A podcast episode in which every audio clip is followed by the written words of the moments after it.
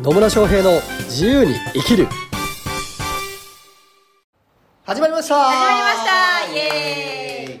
野村翔平です。マリリンです。今日も野村とマリンマリリン 噛むな。いね噛むこともありますよ。ありますね。さすがの私でもねたまには噛みます。3年も付き合ってるのに。そう。使ってるのになんか誤解を招くような表現方法やめてもらっていいですか？私とマリリンの関係性は何かっていうとなんだろうコンサルトクライアントとポッドキャストのメイン MC とアシスタントっていう関係性なので 変な表現にやめてもらって大丈夫です。はい。というわけで野村とマリリンがね、はい。こんな感じであの適当に思いついたまま楽しく喋るっていうそんな時間がやってまいりました。やってまいりました。はい、はい。本当。というわけでなんかまた聞きたいことが降って湧いたらしいので。降ってわくね。って湧いたらしいので、はい、何聞きたいですか？あのいろいろビジネスって考えるじゃないですか。ビジネスって考える考える考えるでしょうね。考はい。えますよね、は ね。そのそのね何が価値なのかってやっぱり人それぞれ違うからなんかあんまり簡単じゃないなと思うことが最近あってあえ？何が価値なのか。そう。何が価値なのか。まあ要は何かっていうと価値提供ってなんだろうなみたいな。価値提供って何だろうなみたいな。すっごいざっくりしてますね。すっげえざっくりしてるね。いつものことじゃないですか。いつものことか、まあ、いつものことかもね。なるほどね。えで人によって違うから簡単じゃないと感じたなんかそういうエピソードがあるんですか？いやなんかその私が考えたビジネスに関して、うん。まあ、他の人に見てもらって、まあ、どういうニーズがあるのかとかそういうのもやっぱり聞かないといけないので。でなんかじゃあ結局この人たちにとっての価値は何って聞かれた時にうん。答えられないんですようまく。どういうこと 私あの高齢者のコミュニティを作りたくて高齢者のコミュニティ者まあ75歳ぐらい60から75歳ぐらいまでの人のは。コミュニティを作りたくて。ほで、まあ、健康寿命を伸ばしたいっていう目的があるんですけどそこには。う75まだ全然若いけどね。うん。はいまあいいや。若いけど若いけど病院にはいっぱいいろんな人が来るよ、まあね確かにね。そりゃそうだと思います。はいすいません。大丈夫です。でその人たちにじゃあどんな価値を提供するの？って聞かれた時にはあ。そそそなんだっけ？その人たちが受け取る価値は何？って聞かれた時にうん答えられなかったんですはなんかあの答えられるんだけどみんいろんな人が分かる言葉で答えられないみたいな。いろんな人が分かる言葉で答えられないみたいな。そなるほどう、ね、でしょうね っつうとあれなんだけどうんとねそういう意味で言うと価値って人それぞれ違うんですよ。うん。うん感じ方が、なので全員に受ける言葉はないです。あないとは言わない。幸せになれますとか。幸せになれるんですとかっていう言葉はあるかもしれないけど、うん。万人に共通するような言葉で言うとね。うん。でもそれってすごい抽象的じゃないですか、はいだからピンとこないですよね。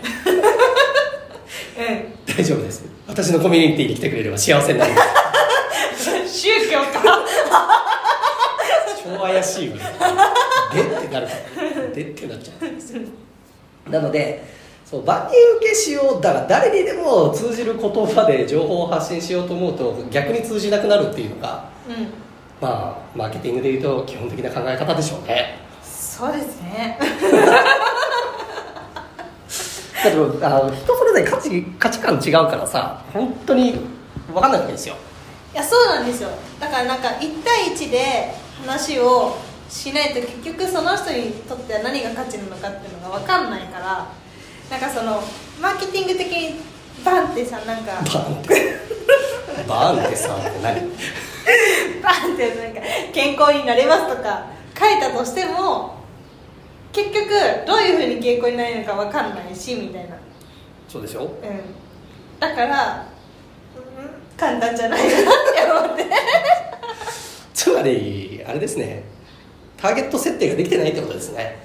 きっとそうだと思います。そうそうあの最終的には一人一人価値観って違うわけですよ、うん。だから価値観が違うからその提供されているものに対しても感じる価値って全然違ってくるわけうんうん。なんですよね。例えばで言うとあの長生きできますって言われるとするじゃないですか、100歳まで生きれますみたいなの言われたとしても私は何も響かないんですよ。長生きすることに価値置いてないから。うんうん。例えばね。うん。まあもっとあの分かりやすい例でいくとなんかダイヤモンドあるじゃないですか、はい。ね、高く売ってるじゃないですか。私買わないんですよ、うん。なんでかっていうと別にいらないから欲しいと思わない。そうそう。私自身はね。でもそれを価値があるものだって感じる人もいるから、まあ、何百万とか何億とか出してでも買う人がいるわけでしょ、っうん。ていうことなんですよ。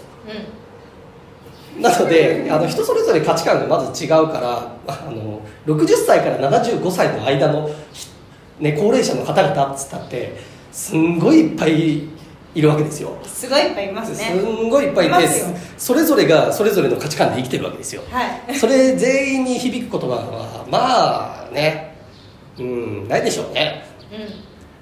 うでと言いつつもある程度似たような価値観だったりとか、まあ、要望とか、まあ、いわゆるニーズっていうものを持っているっていうグループグループ分けはできるわけですよ、んうんまあ、これセグメンテーションって言ったりもするんですけど、まあ、セグメンテーションまあなんかなんつうの？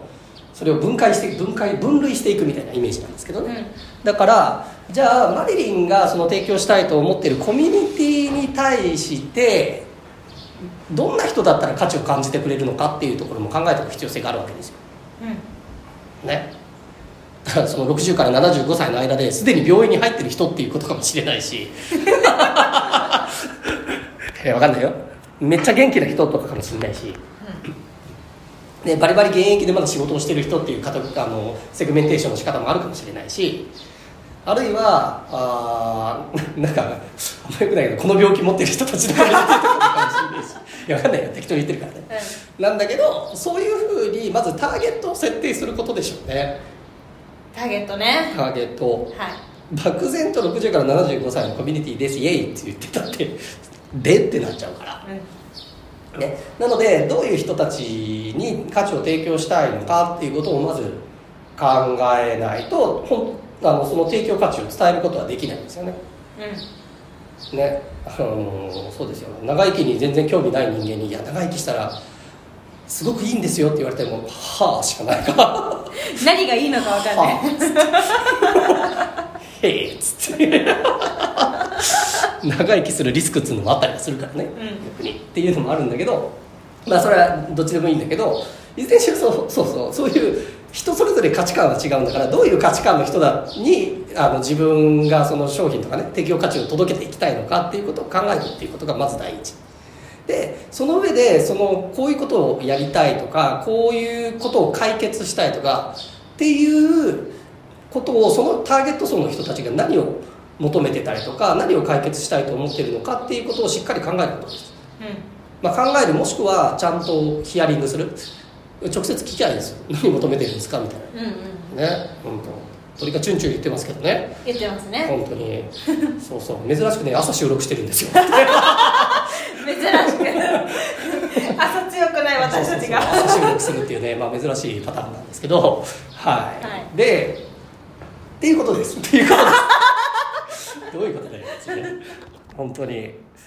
そうそう。だから、まあ、どういう人たちがいるあのどういう人たちを、まあ、私の言葉で言うと助けたいと思っているのかとかね。どういう人たちをサポートしたいと思っているのかっていうターゲットを明確にした上でその人たちが望んでいることだったり求めていることだったり解決したいと思っていることは何なのか、うん。それをあの、ね、いろんな角度から見てみるといいと思いますよ。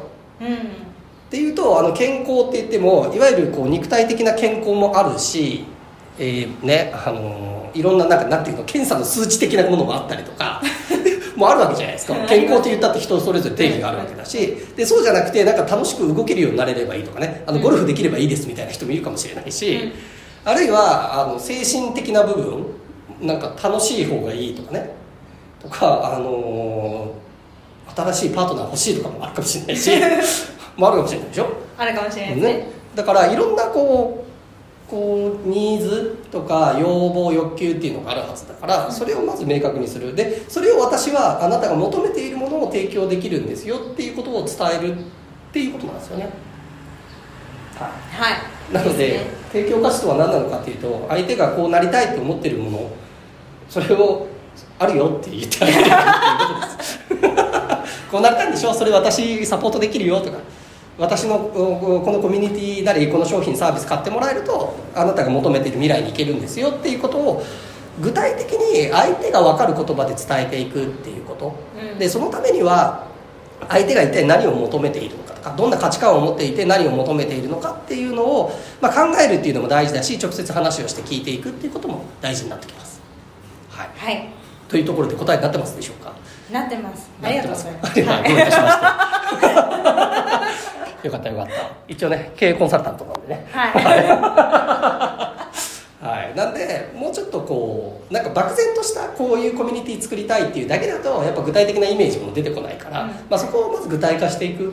でそうすると具体的に響く言葉こんな価値を提供できるんですっていうのも明確になってくると思いますので、いはい。はい。まあ、これを聞いてる方もね自分の商品とかサービスをどうやったら伝わるようになるのかっていうこと。をそこはね、えー同じになってきますのでターゲット設定をしていただいてでその人たちが求めてるニーズとかね、えーっていうのは何なのかな？悩んでることが何なのかな？っていうのを考えたり聞き出したりしてでそれを解決する方法を私は提供できますよっていう形で伝えていっていただければと思います。はい。